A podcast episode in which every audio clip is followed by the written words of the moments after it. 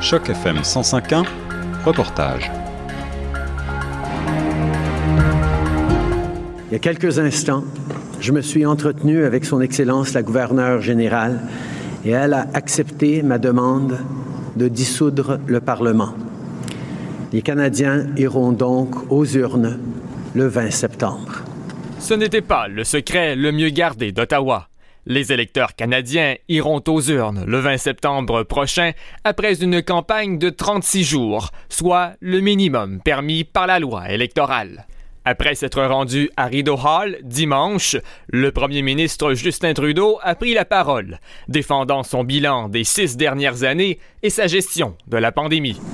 On a choisi d'être là pour les familles et les travailleurs avec la PCU et la subvention salariale. On a soutenu les petites entreprises avec des prêts et de l'aide pour le loyer. On a été là pour vous et maintenant, c'est à vous de choisir. Aussitôt la 44e élection générale déclenchée, les chefs des partis d'opposition n'ont pas tardé à réagir en lançant leurs campagnes respectives. Voici Erin O'Toole, Yves-François Blanchet et Jock Mitzing. Depuis six ans, on nous promet des solutions. Et année après année, Justin Trudeau laisse tomber les Canadiens.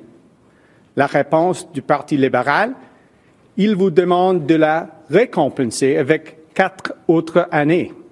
Quatre autres années à faire de fausses promesses, à faire le minimum et à laisser tomber les Canadiens. Et le Bloc, l'NPD et les Verts, comme les libéraux, ils veulent dépenser votre argent. Ils sont tous pareils.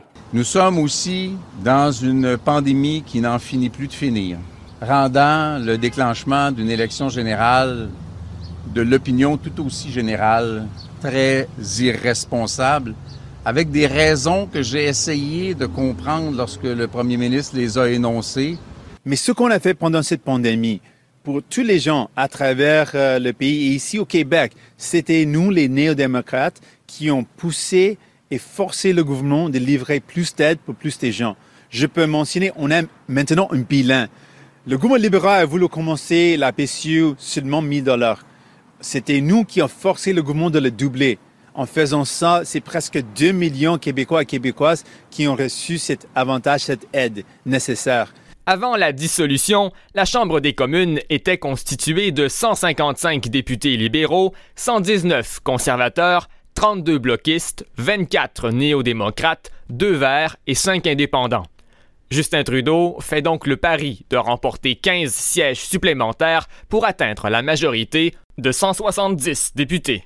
Le premier ministre refuse toutefois de dire s'il démissionnera dans le cas où il n'atteindrait pas la majorité désirée. Tous les partis sont donc sur la ligne de départ. Les chefs entreprendront leur tournée du Canada dans un fonctionnement quelque peu différent en temps de pandémie. Le nombre d'événements virtuels risque d'être anormalement élevé. Le scrutin se tiendra le 20 septembre, mais des jours de vote par anticipation sont prévus du 10 au 13 septembre. Les électeurs peuvent également formuler une demande pour voter par la poste. C'était Vincent Gosselin pour Choc FM.